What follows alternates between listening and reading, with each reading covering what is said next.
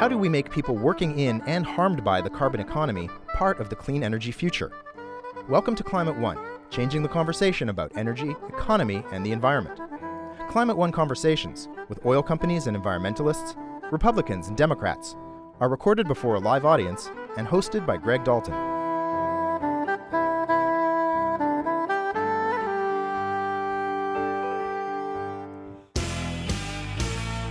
I'm Devin Strolovich. The number of Americans working in the solar industry is double the full and part time number working in coal.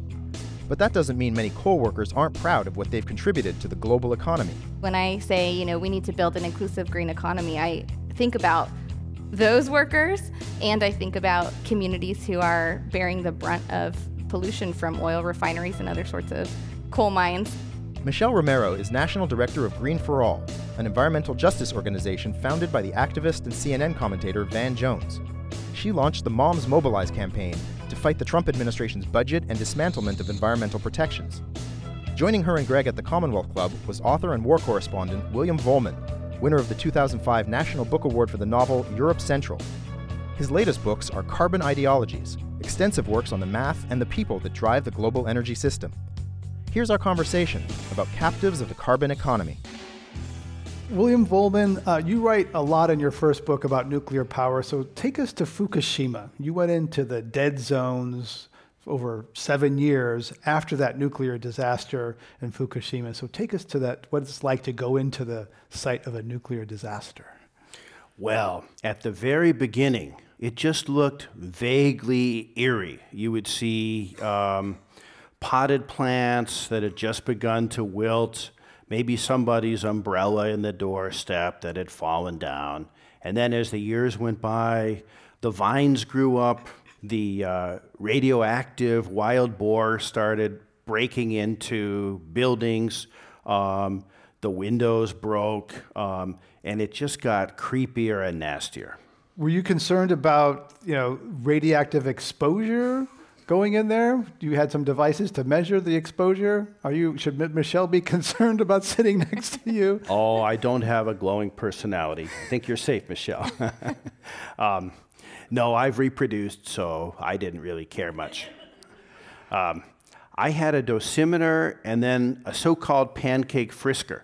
So the dosimeter can measure your accrued dose, and the pancake frisker can tell you, oh, right where I am right now, this is dangerous, but if I go three steps away from that drain pipe, I'm quite safe. And if only we had things like that that could measure carbon dioxide and methane and all these other greenhouse gases uh, simply, I think we would be a lot better off. Michelle Romero, where are you on nuclear power? Because nuclear power uh, does not send kids to the hospital with asthma. It is carbon free. Uh, if you, you know, it, it, there's no emissions. There's the whole waste issue. But wouldn't nuclear power be a good thing for the people that you care about that are downstream from refineries and, and, and coal burning factories? Absolutely not. Absolutely not. So uh, at Green for All, it's really about building a green economy that's about more than just climate change, more than just carbon pollution, right? It's about building stronger, more resilient communities that are sustainable and that have good access to healthcare, to healthy foods, to um, get around from place to place, right? So when we talk about clean transportation, even, we're looking at how do we fight poverty and pollution, mobility access, health access, environmental justice, all of these things at the same time. Okay, and we'll, and we'll get to some of those things. So, so William, on, on nuclear power, did, did going to Fukushima, you know, change your mind about nuclear? Some people, Jim Hansen, NASA scientists, say nuclear is a solution for climate. We need more of it. What do you think after being in Fukushima? I think all four of the major fuels are about the same. Um, nuclear, coal, oil, and natural gas, they're all very, very dangerous. And um, the only solution is to reduce demand, reduce demand for everything. Um, we can't trust to one or the other of these fuels.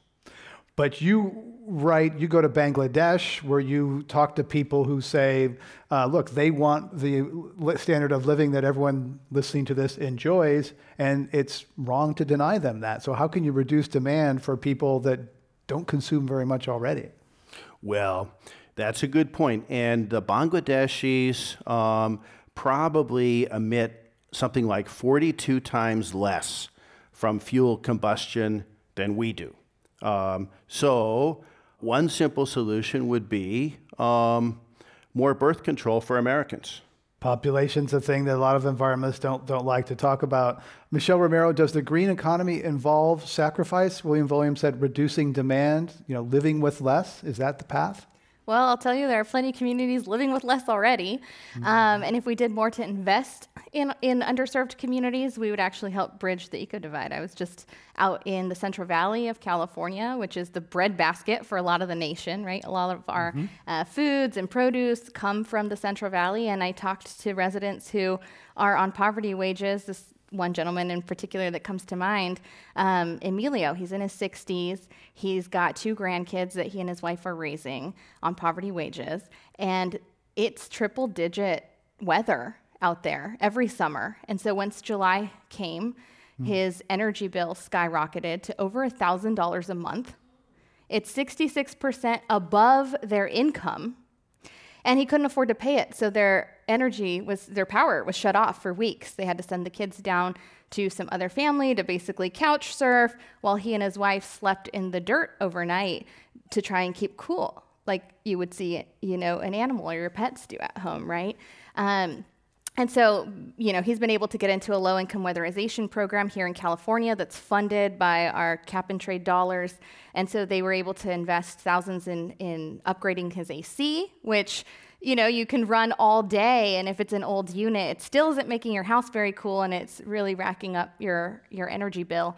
Um, so replace the AC, weatherize the home, you know, the um, insulation, stripping, stripping yeah. all of that kind of stuff. And so they've been able to get the power back on. And so when I think of, you know, do we need to sacrifice? I think of all the communities who are already sacrificing a lot. And that if we actually think about how we invest our climate dollars in these areas that maybe need to crank the AC, right? Like not having AC when it's 120 degrees outside is not an option. It's not safe. Um, so how do we actually make sure then that they can get off the grid too? But the idea of living with less or, or dist, you know, redistribution, that there's some people ought to sort of tighten their belts a little bit as they've done in past wars, right? Should that happen among the elites who are comfortable to kind of buy a smaller car, eat less meat, somehow change their lifestyle voluntarily for the comfortable? all of these things are important, right? It takes all of us doing our part, and literally, there is something that every single person can do to reduce our consumption. I think, though, that the overemphasis on the on the consumer side, right? That this is a problem we didn't necessarily create, and now we're being asked to solve it. I mean, I see all of these plastic straw campaigns now where everybody's got to now buy the new thing that they're selling, right? Which is not the plastic straw, but the, the metal straws. And it's so much, um, so much of the onus is being put on the consumer, which, yes, we can all do our part. But how about we all like focus on some of these big corporate polluters who've caused a lot of the problem and profited off of it and stop letting them pollute for free. Actually, put a price on pollution and invest in the solutions that are going to accelerate the transition to an economy and to a world that we need. William Vollmann, you talked to some CEOs of energy suppliers, which Michelle uh, would call polluters, including uh, Archie Dunham, a retired CEO of Conoco, big oil company. And you write that uh, you actually like some of these guys who have uh, been oil, you know, energy suppliers. Tell us about that. Yeah, I personally liked and admired him, and also uh, Sam Hughes, who was a, uh, a vice president of the Bank of Oklahoma for energy loans. And one of the things that, uh, that Sam said was, you know, Bill, we're all ideologues. And one thing I've learned in my life is that if you challenge somebody's ideology, he's either going to hate you or walk away from you. And I'm thinking, all right, we don't need to hate and walk away from each other because that's not going to work. Um, my thinking is all the, the people involved in resource extraction, particularly the lower level people like the coal miners of West Virginia who feel um, really despised and ignored, should be hearing from us, you know what? We're grateful to you for letting us turn on our lights and air conditioners for all of these decades. And we want to compensate you for what you've done, and we want to retrain you in the solar industry or something like that. West Virginia has, I think, the third greatest number of trees. And the current um, governor there, Jim Justice, who his name is kind of an oxymoron, wants to cut down a bunch of trees, put in furniture factories.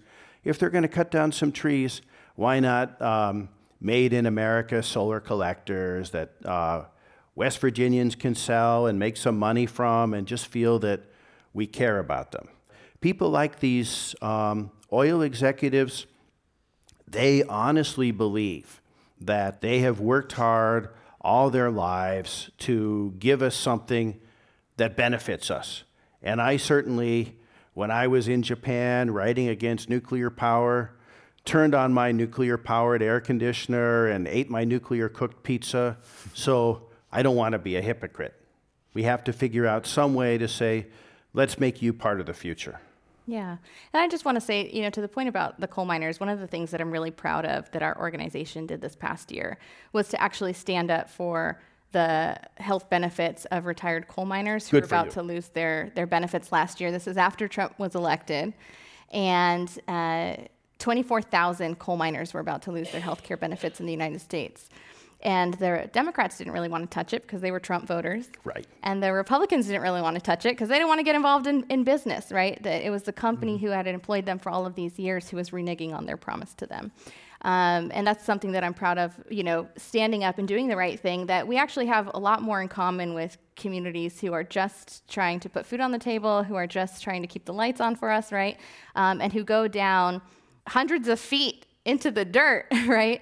to dig up what essentially turns on our light bulbs and, and to do that for so many decades. And so it's absolutely when I say, you know, we need to build an inclusive green economy, I think about those workers and I think about um, communities who are bearing the brunt of pollution from oil refineries and other sorts of, coal mines. 68% of African Americans in the United States live within 30 miles of a coal fired power plant. Good for you, Michelle. You know, and if I could add something to that, the impression that I came away with in Appalachia was that those people think that we have no use for them. And so they don't like us either. And I really think we can turn that around and work together. William Vollmann, you say that they're they're mad that people are angry at them. They really feel like, and this is you know the under a lot of what Trump tapped into. They feel that that coal is a heritage fuel. They're really proud of it and they want to continue it. That's right. And, um, you know, you folks might have noticed that um, once you start a war, if you want to continue that war, all you need to do is get some soldiers on your side killed. And then suddenly we have to live up to their sacrifice. That's sort of how it works in a place like Appalachia. People will say, well, you know, my my grandfather was killed in a coal mine, and, you know, how dare you say that their sacrifice was in vain? It's really quite interesting. You're listening to a Climate One conversation about captives of the carbon economy. Coming up, Greg Dalton asks about helping coal workers and other vulnerable communities take advantage of clean energy solutions. For them, it's not actually about the pollution issue, it's about the mobility access, it's about the health access, it's about literally being able to do any of their business. That's up next when Climate One continues. We continue now with Climate One. Greg Dalton is talking about captives of an economy run on carbon with Michelle Romero, National Director of Green for All, and William Vollmann, author of Carbon Ideologies. Here's your host, Greg Dalton. Tell us, William Vollmann, about some of the dead coal mining towns. You think that the Fukushima has some parallels to some dead coal mining towns because, you know, coal has contracted somewhat in the United States. It certainly has. Yeah, I remember the town of Jaeger, um, and the downtown was just crawling with kudzu vines. There was hardly anybody around. Um, and I met a guy who told me, oh, yeah, back in the 60s, you should have seen how it was. My mother had a restaurant, but now no one comes. Um, and uh, so often I heard from the sons and daughters of coal miners or from the old retired guys, oh, you should have seen how great the coal company store was. It was so much better than Walmart. You know, I got my wife's prom dress there. But the really nasty thing about the industry, I would say, is that um, it has continued to automate. And so um, it's more and more productive with fewer and fewer workers. And um, in addition, West Virginia is very proud of its low corporate taxes. So that means that the industry is really not giving back to the community. Um, so these towns just get more and more abandoned. The most typical thing you might see in one of these towns is uh, a dialysis center because you know all you can find to buy in the store is um, junk food. A lot of the water in these southern counties is acidified because um, coal is often chemically bonded with iron, and the iron turns into fool's gold, which then becomes sulfuric acid. So uh, people drinking tap water will get ulcers, it'll rot their teeth. Um, it also dissolves heavy metals so that in the rivers, um, the gills of the fish start hemorrhaging. Um, in the town of North Fork, the librarian said that uh, there's been no water there for five years, so she has to um, get in a taxi or wherever and go up to the store just to bring back her bottles of drinking water. Um, so it's it's quite a nightmare. And William Foley, I'm not sure uh, you're reporting, you know, how much of it was before and after the 2016 election, but did that change? You know, uh, obviously what you're talking about, Trump tapped into, uh, but you know, are you able to to see before and after the election the impacts of either the hope of Trump or perhaps some skepticism about whether he's really bringing back coal as he promised? Well. Um, Appalachians talked a lot about the so-called war on coal. Um, you know, when Obama was in power, you know, oh, it was that wicked socialist Obama. And then you just read back, and when Clinton was in power, oh, it was all the fault of Clinton. You know, it just goes back and back and back. Um, and they really thought they were losing the war on coal. So now they don't have to think so anymore. In fact, I think Pruitt went to some place in Kentucky and said, the war on coal is over. So everyone was happy.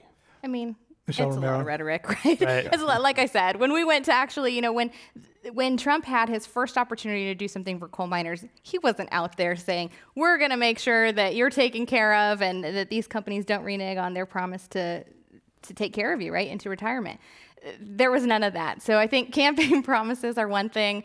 We've all heard, you know, that, but I think two things I want to say, you know, and one is just about this narrative and how the conversation is being shaped nationally, um, and I want to make sure we don't fall into the same uh, pitfall here, which is that the environmental movement or environmentalists don't like coal miners, don't you know have this problem with the people who are working in the industry, um, and vice versa, right? That folks who are working in these coal mines who come out all of them with black lung disease would prefer that life to one where they could put food on the table, have you know a quality job that is not going to deteriorate their health.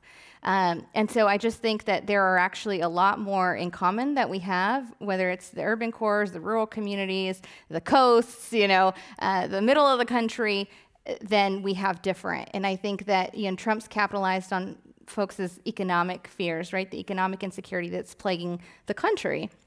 And that's certainly true, right? We're seeing the wealth gap widen. Um, but one thing that you mentioned, uh, Will, was the artificial intelligence component and the technology component. That the job loss isn't going to come from the green economy. We know there's job growth there, right? However, the transition may occur, but there's job growth there, so it's a net positive. Um, but artificial intelligence and technology sector. So automation is going to be a risk factor for everybody.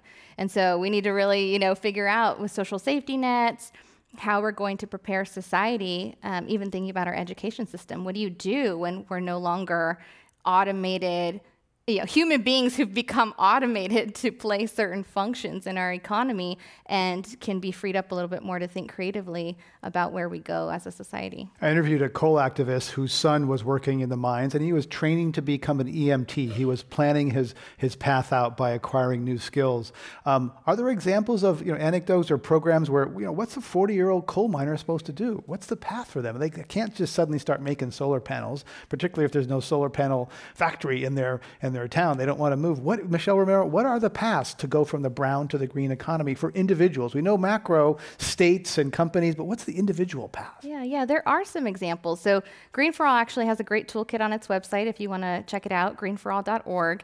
Um, we put out a toolkit that sort of shares some case studies for how communities in different parts of the country, from Washington to uh, North Carolina, et cetera, have dealt with some of these closures of plants and how they've addressed the issues with workers. And so for some, retraining is a viable option. And for others nearing retirement, it may be providing a uh, benefit package that'll help usher them into retirement without having to, you know, think about actually starting a whole new career over, mm-hmm. which is mm-hmm. probably not very realistic, right?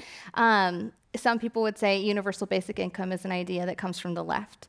Um, and don't necessarily have folks like coal miners in mind when you think about universal basic income. I think actually that we're going through such a big shift in our economy that we need to really think about the social safety nets and then also um, the other uh, opportunities for changing out some of those businesses in those communities. Like you said, we don't want uh, abandoned towns, right? We don't want to be driving through and people can remember the glory days were behind them. We want the glory days to be in front of people uh, for all communities.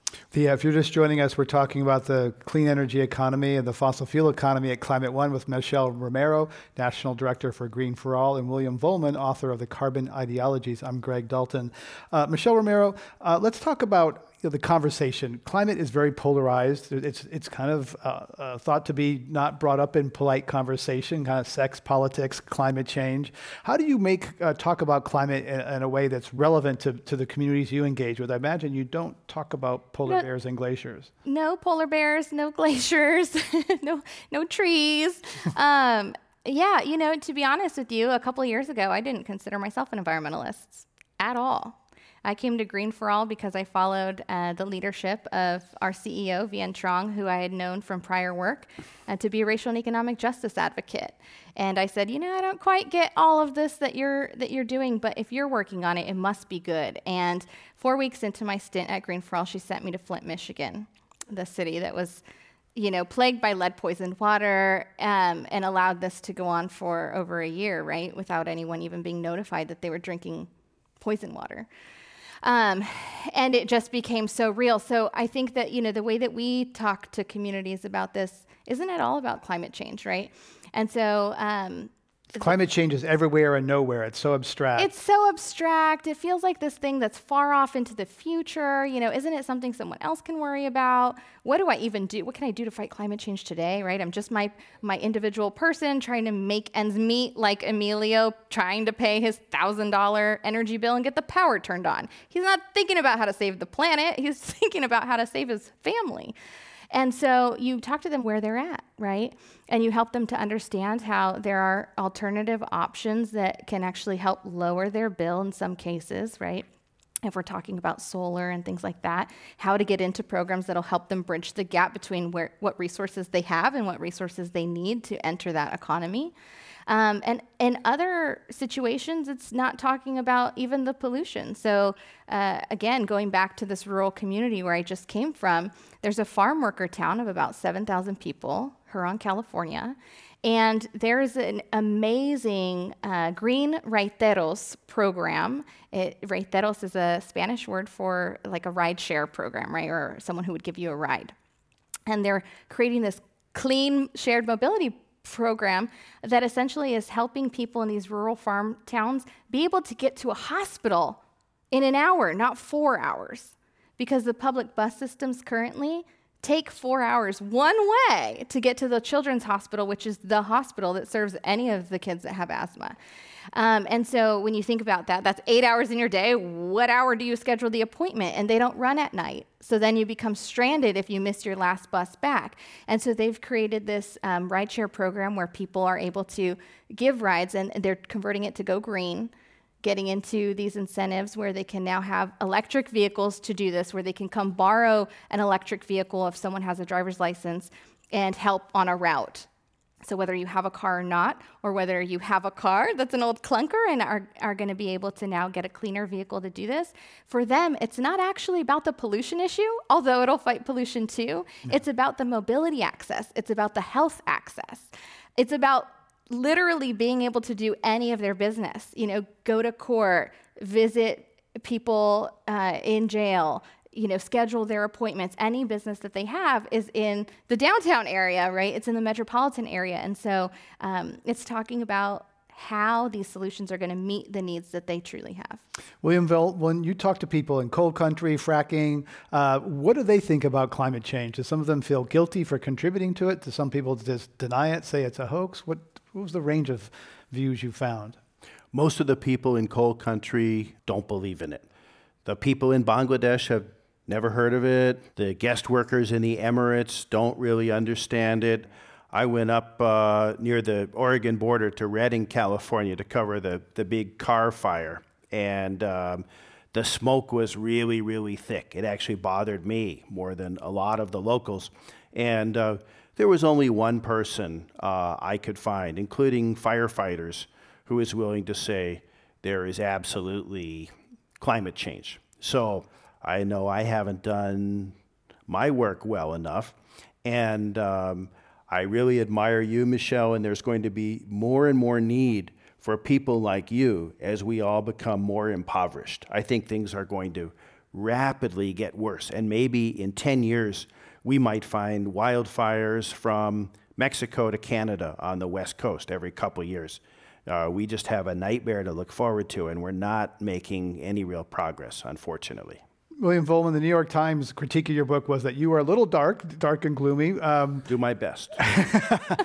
um, but there is a sense, uh, it seems like every year there's a bit of a sense that, oh, this is a breakthrough moment, that, you know, there's Hurricane Katrina first, and then Sandy, and then Harvey. People, Michelle Romero, who, who talk about uh, this feel like, oh, this is the breakthrough year. And we're in one of those again in 2018 because of the soaring heat, because of the fires it's turning. People are getting through. Is this the breakthrough year? Yeah, I don't know. I think that people are realizing they need to get up and, and take part in the action, and that the people who make the decisions um, can really make things better they can make things worse. And so I, I would hope to see more engagement this year with it being the election and all. Um, but, you know, in terms of people all of a sudden getting climate change is real, I think they know the weather is doing something really weird you know, I think they know the weather is doing something really weird. I think, though, that climate change is really exacerbating a lot of the problems that we've already seen. And mm-hmm. so, um, you know, for folks in Florida, certainly not Puerto Rico is a different situation, but um, for folks in Florida who experienced Hurricane Maria, it's like us experiencing an earthquake here in California. There's big ones, and you know it does a lot more damage. But the general idea of being used to earthquakes, we're sort of used to that. It's not um, something completely new. And so there are hurricanes that happen every year. And yes, the severity and the frequency is getting um, increased. But to say that they're seeing dramatic changes, I don't know. I don't know if the weather is going to be enough. Because the weather is always changing. My, you know, uh, the people in my family who do not, who don't think it's happening, say, "Well, the weather is always changing." So. And this is the part where you know, instead of having a fear-based message, using a solutions based message. You know, are we afraid because it's going to be however many more degrees, you know the, the science, but however many more degrees hotter or colder in these um, summers and winters, right? Are we going to be fearful of all of the bad things that are going to happen? And will that motivate people? Or are we going to be inspired by the solutions that can actually help us now? William Vollmann, when you say it's going to get a lot worse, it's going to be painful, and there's going to be poverty created, where are you in that moment when you say that? What do you do with that? Well, in the 70s, my dad thought that the Sierra Club was a very, very subversive organization. And then Earth First came along, and suddenly the Sierra Club didn't look so bad. So maybe if uh, I can frighten a few people, Michelle's solutions will look even better. But you know, what I think about is the fact that the residence of carbon dioxide in our atmosphere is anywhere from two to 8,000 years. So, if we were to stop all of our emissions today, um, the oceans would keep rising, the planet would keep warming at best until something like 2500 AD, unless we can figure out some way to pull carbon out of the atmosphere with technology that doesn't exist.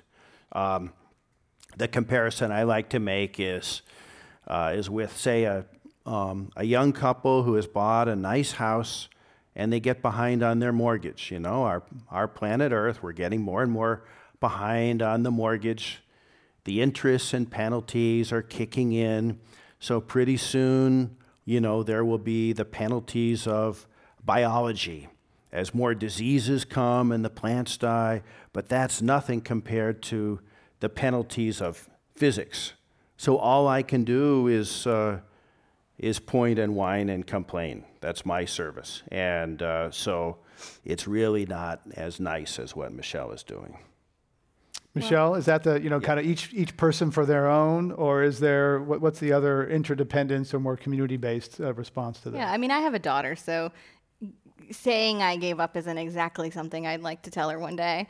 Um, and that's you know part of the reason why we launched a moms mobilize campaign last year is that everybody has a stake in this fight and we were able to show by organizing moms around the country who are raising their kids in some of the most polluted parts of the of the country um, that we could actually take on Trump when he was trying to roll back funding for the EPA mm-hmm. and win something that no one in the environmental community thought was possible.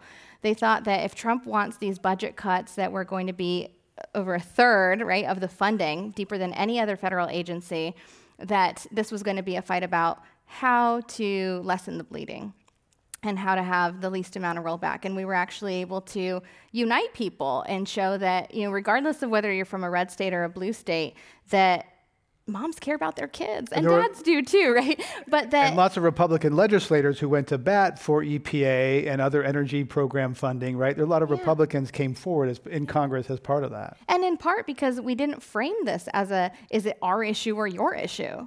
It's all of our issue right? And that this is something that if you care about your kids and your community no matter where you're from this is something that's going to touch you. This is something that's going to affect you. And so it's again talking about you know what we have in common and our shared humanity than about you know me or them or us or that you know all of that. So i say you know figure out what you can do in your community work with a local environmental justice group or a social justice organization that might be working on you know, clean transportation or uh, energy or closing down a, a, power plant, working on just transition issues for what might happen with some of the workers. You know, whatever speaks to you, start there. Because when you think about how big the problem is, it can be easy to say, what's the point? And give up. And I think that's the most common way we give up any of our power. You're listening to a conversation about transitioning to a greener economy. This is Climate One Coming up, Greg Dalton asks how to spread the clean energy message more effectively in communities still captive to carbon.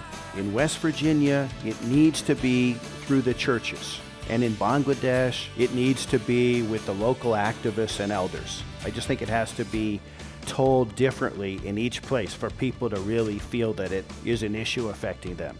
That's up next when Climate One continues.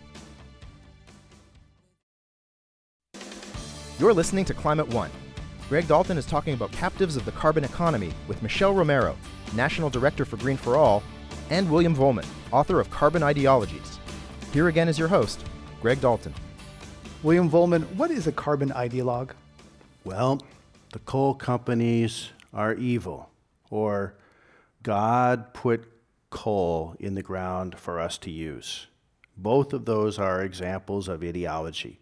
We can't really argue with those in a rational way. And yet, um, those are motivations for going forward in whatever action we take. Um, so, you know, as, as Sam Hughes said to me, we're all ideologues. Um, and as this issue becomes more and more important to us, we're going to uh, encounter more and more extremists on both sides. That's why we have to say, all right, this is my ideology and this is yours, but let's try and uh, meet in the middle. Um, otherwise, if we just get more and more balkanized, um, we're going to have even less hope of addressing this very, very pressing problem. Michelle Romero, how do you uh, ensure that you don't, in just uh, bubble with all your eco friends? What do you do to try to check yourself? You know, whether it's not participating in certain phone calls, or what do you do to try to make sure you're not in an echo chamber with people who just think like you? To be honest, um, environmental spaces are not my favorite places to be. um, yeah, you know, and I think just back to myself, even two years ago, that um, I'm personally am not compelled by some of the same talking points that our own movement put out there. And so um, just remembering that, remembering what actually motivates me, talking to my own friends and family. So whether they're my family in Spokane, Washington, or you know my dad who works for the garbage company, and and talking to them about some of these things and seeing how it lands with them because they're not activists they're not i mean i'm the like lefty one in our in our family right and so um, seeing how it resonates and does it actually move real people does it make sense or are we just talking jargon and policy speak. And why are environmental circles not your favorite places to be? I think because we, we do all speak the same language, right? And so it's it's nothing new. Um, and I feel like righteousness.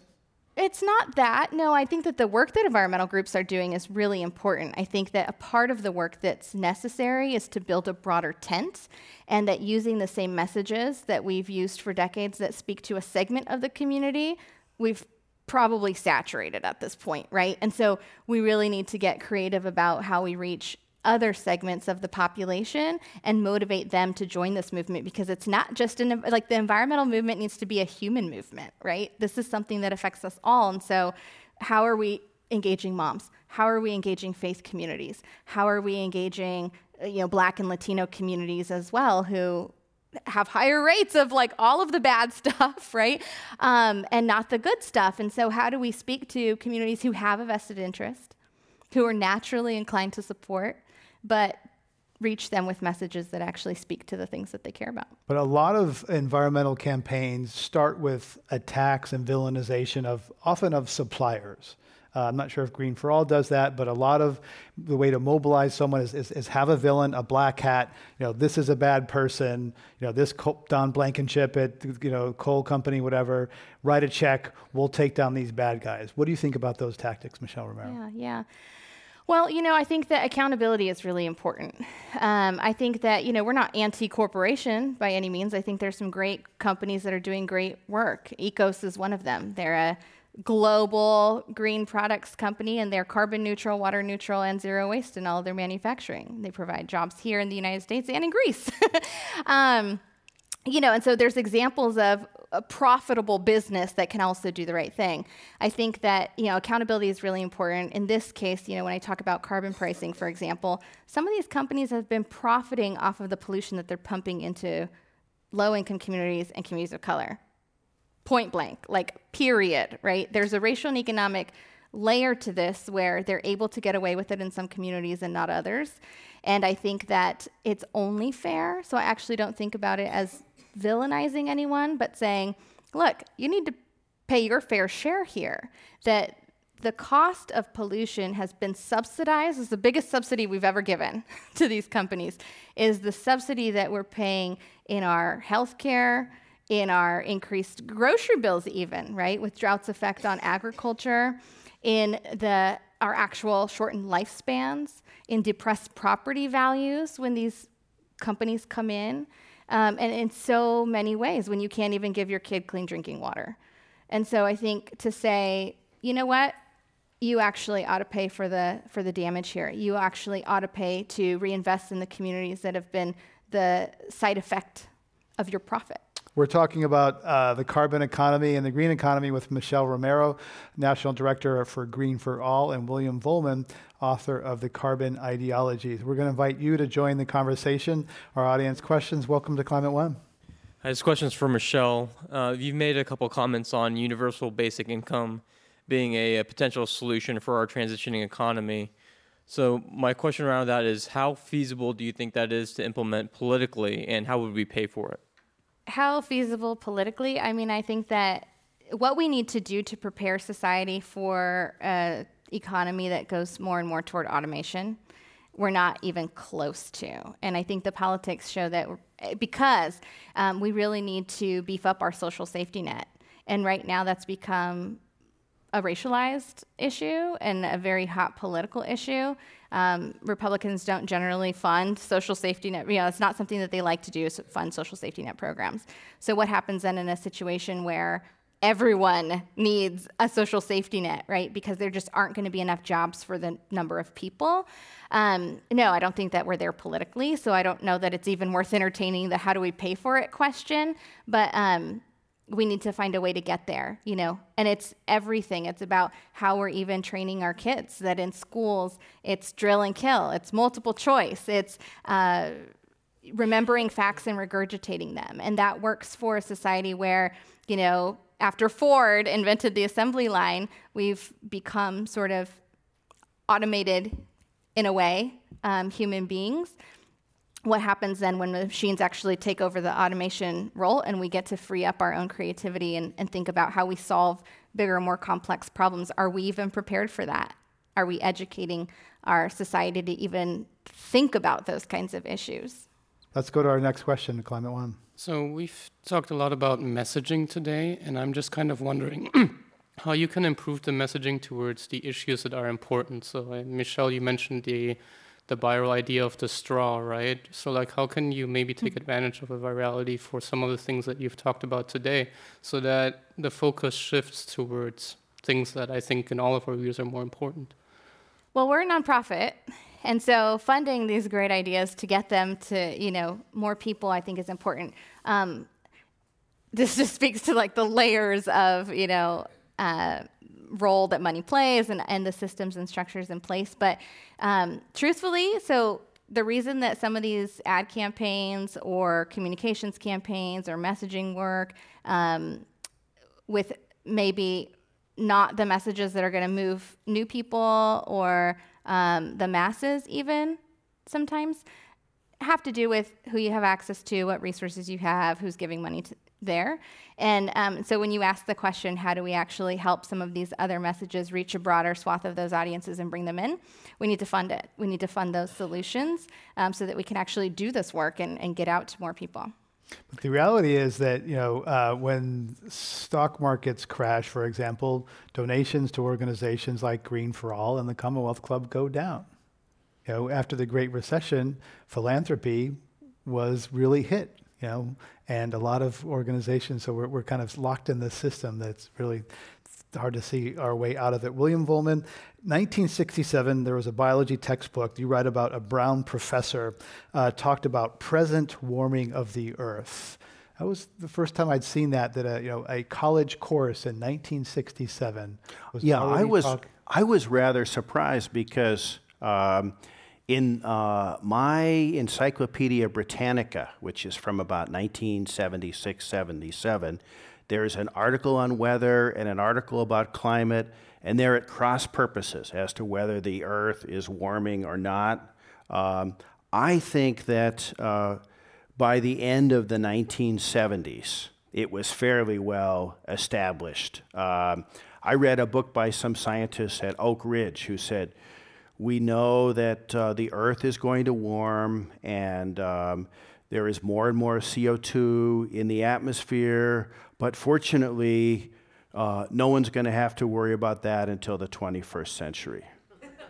Um, it's, it's really quite discouraging to see how we just keep kicking the can down the road. And that was the premise of the recent New York Times Magazine article, which, with you know, losing Earth, was that that decade by the late 70s, people knew, and it was bipartisan, and the information was there. But if I could add one thing to what you and Michelle were saying, if we wanted to get the message out, I think it has to be a different message in each place. Um, in West Virginia, it needs to be through the churches. If we got the various pastors on board with doing something, whether or not we called it climate change, they would listen. And in Bangladesh, it needs to be with the local activists and elders. I just think it has to be uh, told differently in each place for people to really feel that it is an issue affecting them. Yeah, absolutely. Trusted messengers is really key. So it's not just a, uh, you know, white organization or a corporation, you know, putting a person of color in their ad and, and thinking that that's going to work. It's the trusted messengers who's actually speaking to these communities who actually understands these issues because that's ultimately the me- you know the message comes from the real experience. William Vollmann, you write about natural gas, which is sometimes referred to as a bridge fuel, less bad than, than the coal it replaces. You know, is that you know, a lot of people would say fracking can be done cleanly, responsibly. Natural gas burns cleaner than, than coal. Uh, what's your take on natural gas? Well, natural gas has a higher inherent energy value than coal, and it does burn more cleanly. However, the problem is that um, a lot of natural gas leaks from the pipelines. Um, there was a guy I was talking to who was did remediation in Colorado, and he said, "Look, Bill, I can't go through a single day without making a mistake. Neither can anyone else." The main component in natural gas is methane. Methane burned uh, is very clean. Unburned, it's something like 86 times worse than carbon dioxide in the first 20 years. Gradually, it turns into carbon dioxide, and then it's just moderately worse. So, um, unburned methane is a real nightmare. And America's uh, supplying a lot more oil than it used to. I think it's, you know, by some measures surpassed Saudi Arabia. A lot of that happened under Barack Obama. So, William Vollmann, your take on, on whether that's a good thing because it's produced here where there's stronger environmental regulations. If it's not here, it's going to be in Nigeria, some other country where the environmental regulations are looser. Your take on America's oil boom? Well, I guess I would say something that relates generally to that. Um, what I heard from a couple of these oil executives and also from someone in the West Virginia Coal Association is look, suppose we make these unilateral improvements to our emissions, and other countries don't do that. How badly is that going to affect our economy? In a way, that's like a, a more fundamental version of the question you were asking. And the answer is that I don't know. But I'm quite cynical that people producing any particular fuel in our country um, are going to do it more carefully. Um, when I was in Weld County, which is supposed to be the most fracked county in the U.S., I could smell all kinds of volatile organic compounds coming out of the various frack pads. Um, I met a guy who, with his family, was constantly sick. Uh, every time the kids would go outside, they would get a bloody nose. And uh, the company, of course, was not helpful. So he decided he would maybe uh, bake a bunch of cookies in the house to cover up the smell and sell it. So this is someone who sold the mineral rights uh, on their property and then had remorse for, for leasing the, the, some of their land to fracking? Most people in, uh, at least in Greeley, Colorado, uh, and most people in West Virginia, too, do not own the mineral rights. Um, Under their land. Right. So they never thought about it. You know, there was a guy in uh, Bim, West Virginia, who uh, dug a well, and uh, he actually went through three different coal mines on the way down. Uh, his coffee tasted really, really bitter. And they said, well, it's the water coming up out of your coal mine, and it's all ruined. Then one day they dug another coal mine under his house. There was a big boom, and that was the end of his water, and he had no recourse. Did you talk to people who had sort of seller's remorse for uh, selling? You know, some, a lot of people have cashed in big time on leases, natural gas. Did you talk to any people who had seller's remorse? No, I just talked with a lot of people who had no idea that they did not own the mineral rights, and so it never occurred to them that it would be a problem until it was too late we have to get close to the end here. I want Michelle Romero, final words on the path forward. Uh, you know, it's dark days, all these fires, all these problems. What gets you up in the morning, gets you motivated and excited? Yeah, yeah. Well, you know, we've turned the lights on for decades the way that we have. There's no use in talking about how bad that was and maybe we did or didn't know back then how bad it would be but there's a better way now and so you know fighting for a future that's truly sustainable and green for everyone, um, and really getting our way to renewable energy. And William Vollmann, your idea for the path forward, you've painted this very dark picture. You think the odds are long for us. Your idea for the path forward? Well, um, there should be a Manhattan Project for carbon capture. Maybe there is some plant based technology to use the sun's energy to capture carbon because we have to find uh, some way to save ourselves. And in the meantime, I think that um, what Michelle is doing is very, very important. And um, what I would like to do um, is to keep uh, trying to scare people into thinking that it's really time to wake up and uh, put aside our differences.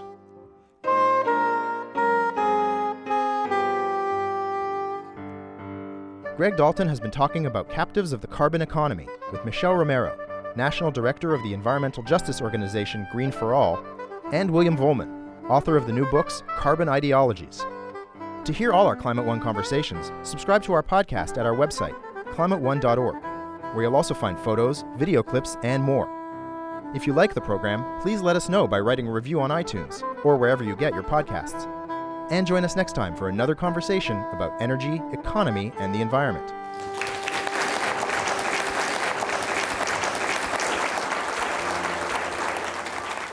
Climate One is a project of the Commonwealth Club of California. Kelly Pennington directs our audience engagement. Tyler Reed is our producer. The audio engineers are Mark Kirschner and Justin Norton. Anny Celsi, Devon Strolovitz, and Claire Schoen edit the show. I'm Greg Dalton, the executive producer and host. The Commonwealth Club CEO is Dr. Gloria Duffy. Climate One is produced in association with KQED Public Radio.